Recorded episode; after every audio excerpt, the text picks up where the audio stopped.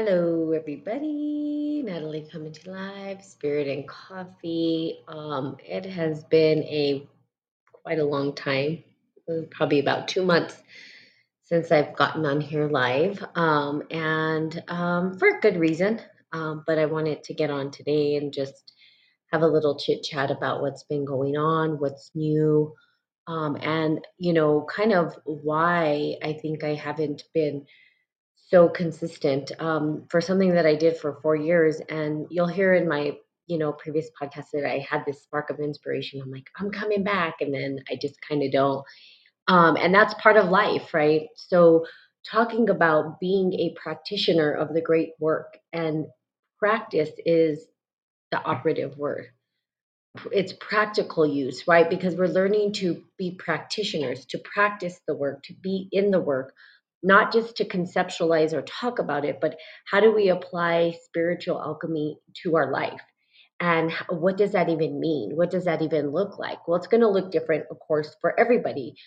Um, and during this process um, of, I would say, kind of incubation, just really kind of discovering who I am again, my authentic self, um, and also taking a lot of, a, of um, you know, classes, you know, my master's program, really understanding the clinical terms that I apply to alchemy because alchemy itself, the the clinical terms of alchemy. Um, you know they, they're going to be different than what was used historically in the past and they have a way so alchemy is everything for one um, and there are many different processes uh, that you could apply to the alchemic process spiritual alchemic process now mental well-being being a huge piece right how do you find your mental health and mental wellness and that is one of the most important things. How do we start with the mind? How do we get the mind in a place that's good, where we feel grounded, where we feel healthy, where we feel safe,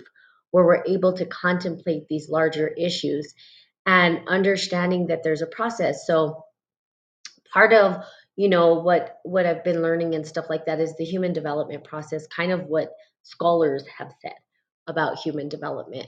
Not necessarily or particularly what I believe to be true or my opinion about it, but what they've studied in, you know, labs with children and that kind of thing, and what their clinical terms are considered to be in terms of human development. What does it look like in terms of how we shape and move through the world, um, being that alchemic process? and that that mental well-being right how does that evolve over time well there's an alchemical process to it spiritual alchemical process to it that i call spiritual alchemy and they've come up with these several processes and one of them being like the ego like understanding what that even means and some of these pre-egoic deep programming that start before we even just develop what we would call in, a, in clinical terms a healthy ego. What does that look like? What does that mean? What does it mean to go into these other later stages of development? If you're able to um, sort of go through the pre-egoic egoic phases without having some kind of um, mental um, you know issues um, then or being able to not to transcend those those mental hangups wounds is what they call them then what happens right then we tend to fall back and we tend to not move forward. And so I like the clinical way of looking at it and approach only because as a coach, it makes me understand maybe what other people are going through in terms of their process. And and maybe where they're developing and not developing or where they're looking to develop and not able to move forward. So it gives us that idea of like, okay, here's how we develop in our mental space, right? How do we start to um, grow into a place where we can become innovative and you know have vision and and using our logic to apply these bigger themes to life well typically we can't do that when we haven't sort of gone through the unhealthy traumas that we've gone through and a lot of people call that shadow work so, you know, there's that alchemical process. You got to do the shadow work. You got to go back. You've got to deal with these traumas. If you don't deal with the trauma, if you just let that trauma kind of hang out subconsciously, you'll then continue to create a subconscious life that is not helping you to transcend. So, expanding the consciousness rather than saying, oh, I'm on a different level. It's not about that. Everybody has their certain stage of development where they are and different issues that they're dealing with. So, I sort of like this model, and I finally found maybe an elixir, you know, other people's alchemy that they've put together that I sort of say, yes, I, I kind of agree with this person and how they're kind of putting this elixir together to help people to open up their mind to to heal these past traumas to move forward to expand consciousness so that we can get to a place where we're living a deeper authentic life for ourselves what does it mean to be a deeper authentic you? A deeper authentic person that's closer to your essence than not and and living in an integrity for your life. So and the clinical terms i think that i never typically used them before because i used alchemy terms like the um sacred feminine and sacred masculine. And some people were like yeah i i get that but i don't really know what that means. I really don't understand what that means. In clinical terms and what they would say is reparent yourself. Learn to be your own mother and your own father okay? How do you become your own mother and your own father? How do you learn to nurture yourself but also how do you learn to take care of yourself and give provide yourself safety and security? Yes you can get these from outside things but eventually you have to be able to do it for yourself. And those are things that you learn as you develop through stages. Now, you know, historically, when we look at the past, those stages of development were typically, they ro- arose in rites of passage and they were done in small tribal communities. And so the child sort of went through these phases of life. Well, we don't typically have that in the Western world. Um, children are not, I mean, we, we have something that's maybe sort of kind of but you don't have to ascribe to that and so most people don't so we do have like in the church rites of passage right will be your communion and stuff like that but when we look at how they they've done the rites of passage it's it's not as grounded as it was in the past when we had these tribal communities because the child can just kind of get through it, right? They go to catechism, whatever, however they're doing it, they go to these youth groups, whatever, and then they have the rites of passage. But back in the day, when people were going through rites of passage, oops, I apologize for that. When people were going through rites of passage, um, never get better at doing live, do I? Um, when they're doing the rites of passage, uh, they typically will do some very, very, um, very, very grounded things like they would take the child out into the wilderness for however long. I mean, it was rigorous, in other words, and and it's not as rigorous now. Now it's just go, you know, to class for a couple of weeks and you get a certificate and congratulations, there's your rites of passage. Not necessarily really allowing the child to embody what it means to develop in that phase. So when we talk about it and we look at it and we say, well, what does it mean to develop? How do we develop as a human being? How do we move from one phase to the next?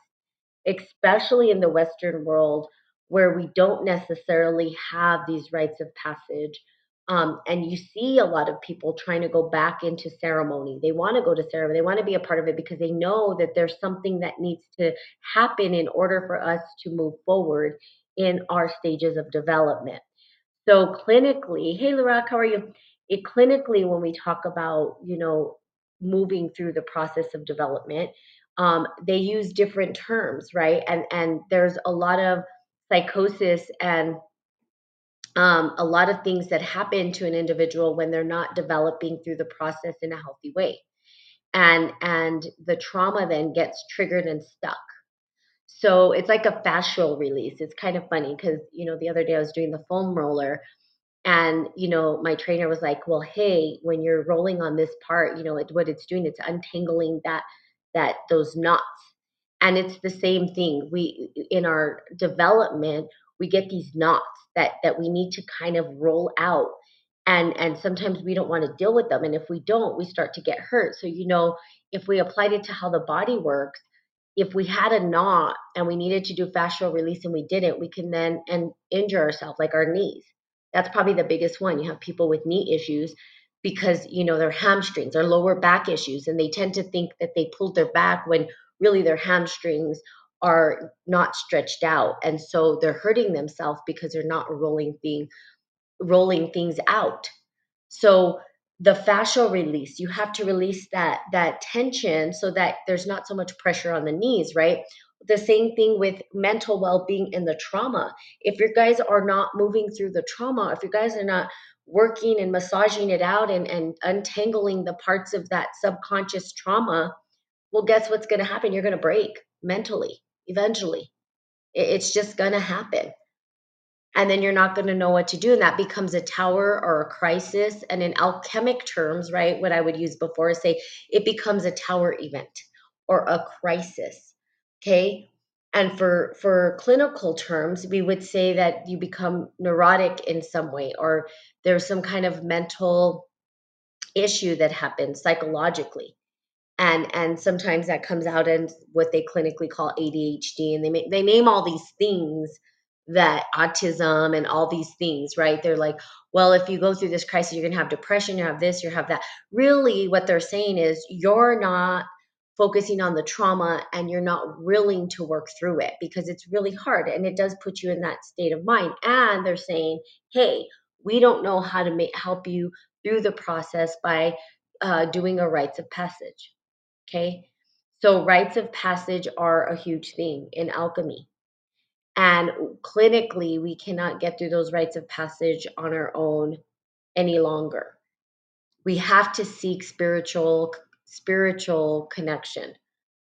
Spiritual, experiential. If you want to if you don't want to call it spiritual, you can say experiential. You have to become the practitioner of the great work. And and being a practitioner of the great work, what does that mean? That means you have to go practice it that means you have to apply it to your life. It's not just about talking about it. And so, where I've been in my life is really um, in the practice of the work, you know, where um, not necessarily feeling like I need to share everything um, in a space that I wasn't in, I didn't want to really share. I wasn't, you know, I'm working on my master's, all that. And now it's not that I'm not willing to share the after result or the the things that I went through, but at the time just not feeling feeling like I just need to be quiet for a while, just need to be silenced. Not understanding or knowing, you know, I don't know what impact I'm making. I don't even know if these videos has ever touched lives or if it even, if it even matters, you know. Um, so you know, part of me is thinking, well, you know, what do I get to do for me, and how do I apply all that I've taught really to my life to find my authentic self, it's a constant thing. It doesn't just stop. You know, I'm a I'm a practitioner of the work always, every single day that I wake up. It's it's it's it's relentless. It doesn't stop. It doesn't just one day turn off. Once you start the journey, you're on the journey. So you have to be careful what you ask for. Not everybody's ready to take the journey. And that's something that I had to understand. Just because you're ready, just because you're on it, just because you're like, hell yeah, let's go, doesn't mean everybody's going ho. Some people are not ready to deal with the shadow. They're not ready to deal with all the trauma that they've gone through. They're not ready to face it. They're, they, they some people can't even face that because if they do, they'll feel like they're dying. And you do. You you go through a spiritual death and you will and it feels like you're dying because you're like who am i? Who is the self? What is the self that i'm even trying to hold on to? I don't even know what that is. And then you think you've discovered it and then you're not it's not that. And then you're like well am i ever going to figure it out? The reality is you're a bunch of different things. You're not just one thing. So yeah it's going to change. And it's okay. That's the point. You can. You can but as we get older, I think we start to realize that these things come together into like this bigger organized process. So I will tell you that in um, human development, you know, um, the easiest way to talk about the stages and the way that they've created their language of alchemy in clinical terms, we would say there's pre egoic development, which is babies and how they develop. And then you have ego when the baby starts to mature into maturation and get develops an ego. Once the ego is developed, then we go into the existential. Hey, poetic. After the existential, we reach transpersonal. And so those are the stages of the de- of development in clinical terms, right? In spiritual alchemy, I would name it something totally different using alchemic terms that they used back in the day. So, but clinically, in what we're using today and the way people understand it. So, in the pre ego, if we are looking at it, if there's the child isn't getting what they need, then they're going to have some trauma issues that are latent, that are inside of them, that are that that will be hidden later on in life that they may not even understand. Okay, oral fixations, all these things that arise during that stage of life. Once the child baby's out of it, they say, okay, well now we're in the ego phase, and if an ego um, develops in a healthy way, then they start to go into the existential where they realize that the ego is a part of an organized process. And then they start to see the transpersonal, which is the archetypal patterns, which is the bigger world stuff that's going on. So for me, understanding it from clinical perspective allows me to understand where people are and meet them where they're at. Not everybody has the same viewpoints on development or where they are in their in their stages of development. Not levels but stages. Now in these levels we include and transcend okay? And this is again i'm talking from the clinical sense because i feel like more people can understand it from a clinical perspective which i never really had the clinical terms. But if we talk from a clinical sense then I think that more people will understand, you know, what I'm talking about when it comes to alchemy. Because all they've done in the in clinical sense is taken alchemy and applied different words to it. And that's really what alchemy is, right? It's taking these concepts and then shaping them in ways that make sense. So when we're looking at the clinical piece, right? Um, and we're saying, okay, how do we move from one stage to the next? Well, part of what they say and part of, of, of a theory is to include and transcend, include and transcend, include and transcend. Well, what does that mean? That means that we don't deny the shadow. And everybody's been talking about shadow. People tend to understand what that word means. Really, what does it mean? It means trauma. You've got to face the trauma and the suffering. Very simple. Simply said, not simply processed or gone through or practiced, right? But going through the shadow is you know part of the process. And when we learn to include it and then transcend it meaning that we see it from a different perspective we're able to expand consciousness through these phases that they call you know the ego and then the existential. Now existential levels of development or stages of development are more about dealing not with identity crisis per se but more dealing with how getting to the root of your authentic self. Who are you? Who are you without all of the drama from other people? In other words, there's an identification of your emotions and the other person's emotions, and you realize what's yours and what's not yours. Notice how we take on other people's emotions. And sometimes we don't know if it's ours. We're, we're like, wait, is this mine or is it theirs? And where's the difference between the two? Is that my issue or is it their issue? And then we start to like not really understand the difference between the two.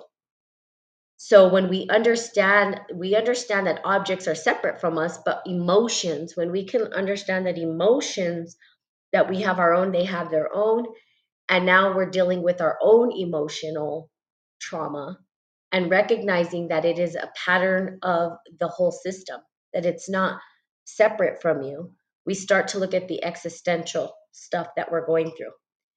And then what we can do in that phase is when vision and logic and all these things start, inspiration starts to surface because now we feel like, oh, it's me, it's of me, but it's not me. It's part of this organized system, and that's part of the way it is. Then we move into the transpersonal, which is where you have psychic abilities and you're you're starting to tap into something greater which is the archetypal but in the archetypal issues there's shadow as well and those are the bigger worldly issues that we see like sex trafficking and all the all the things that we don't want to have to face but they're there.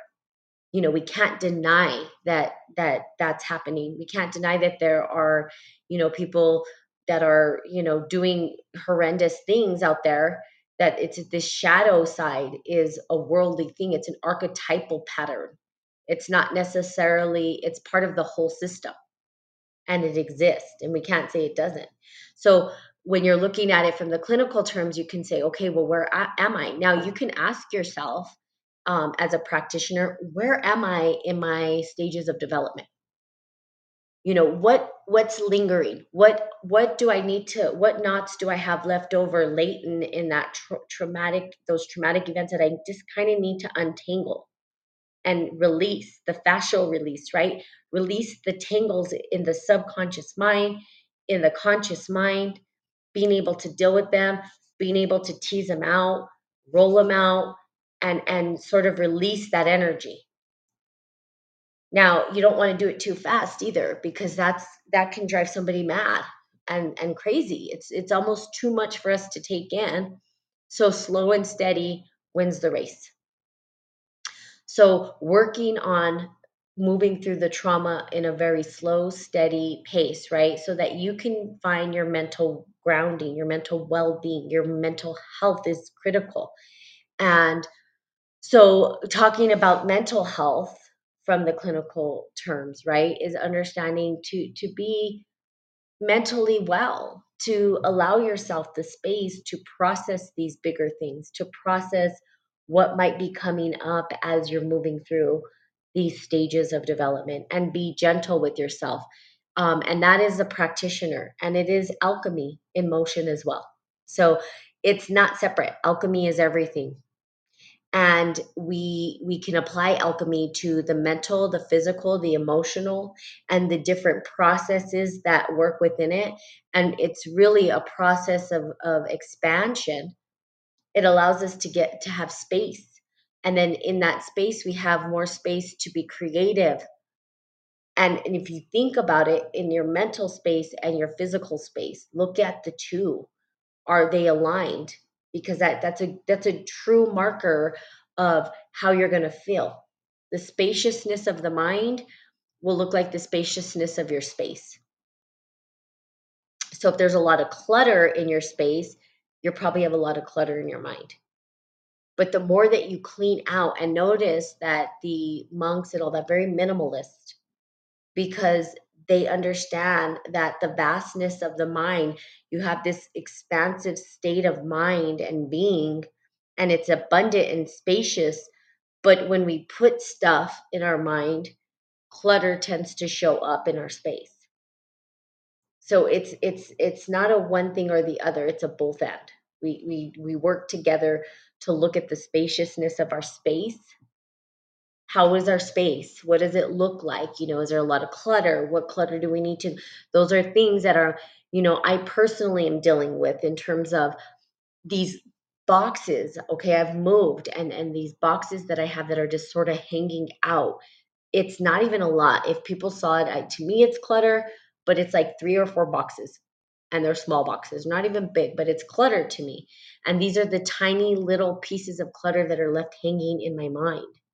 And and i'm like how do i organize this?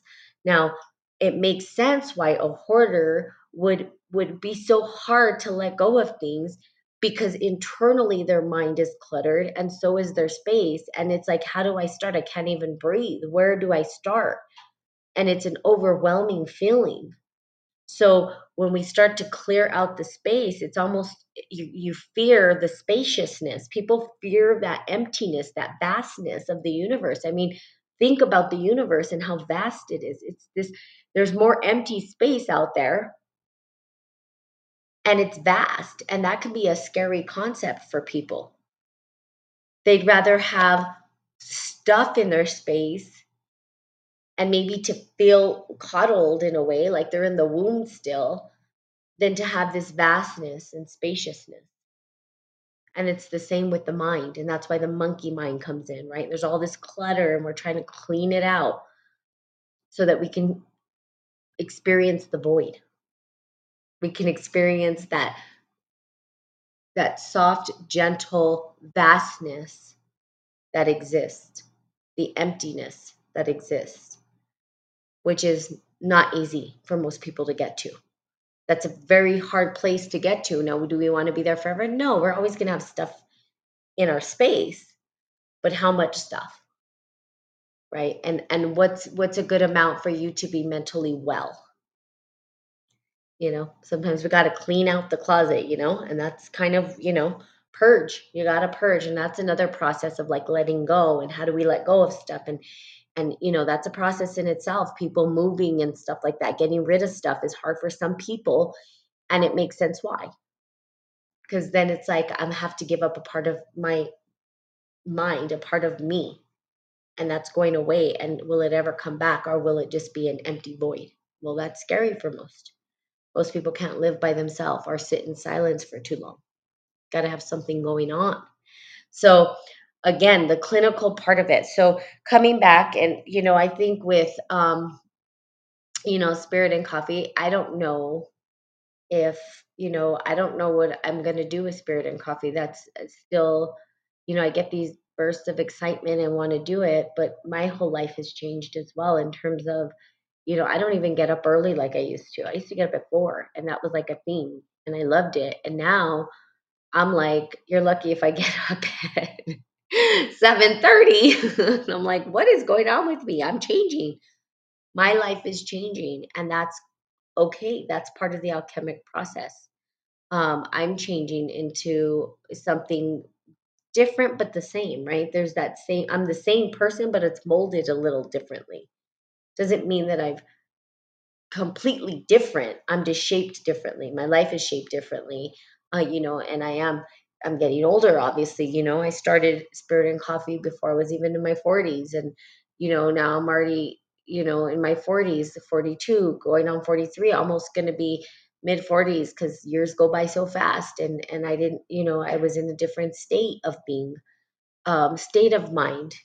Um, and I was really working on my health at that time. And now my health is stellar compared to what it was before um, working through the spiritual alchemic process.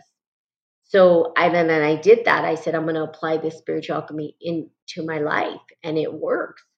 So that's why I was sharing it with people because if you find a process that works for you, do it. That's there's not one way to do spiritual alchemy. There's billions of ways. There's ways we haven't even thought of that are that are there. But there's a beauty to understand there's a beauty to alchemy in that the process is is pretty similar in in all aspects where you know you're going through this transformation, this transmutation changes, you know, it's a process and there's different processes you can go through. You don't have to be stuck to just one. You know, somebody says, "Oh, I have the I have the ultimate way." I'm going to be like, you're lying. It can't be the ultimate way because not everybody, it's not going to work. It's not cookie cutter. It's not going to work for every single person on the planet. Everybody has their own unique way. It might work for a lot of people. They'll, it, it may never yield the results that you, that the person who invented it did it. So you've got to find your own alchemy. That is the key. And that is what all of these people who left information, they left their alchemy behind. And it was just, it wasn't a, hey, you got to do it my exact way. They weren't true alchemists if they did that because they knew that you have to apply it differently for every individual.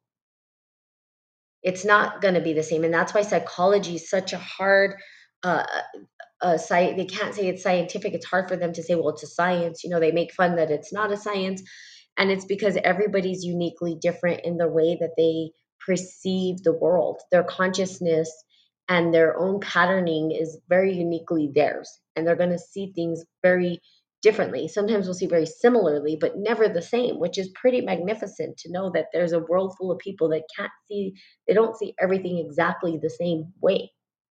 There's always something unique to them. And so because of that, the processes uh, change. And, and and we start to look at processes too. Like I am looking at these clinical processes and being like, this doesn't apply to me. Like I can't, there's something missing from here. And that's what a lot of the uh, psychologist um, scholars will do. They'll say, well, this is missing. And why? It's because in their experience, it was completely different than the person said, well, this is how it has to be. But it's not.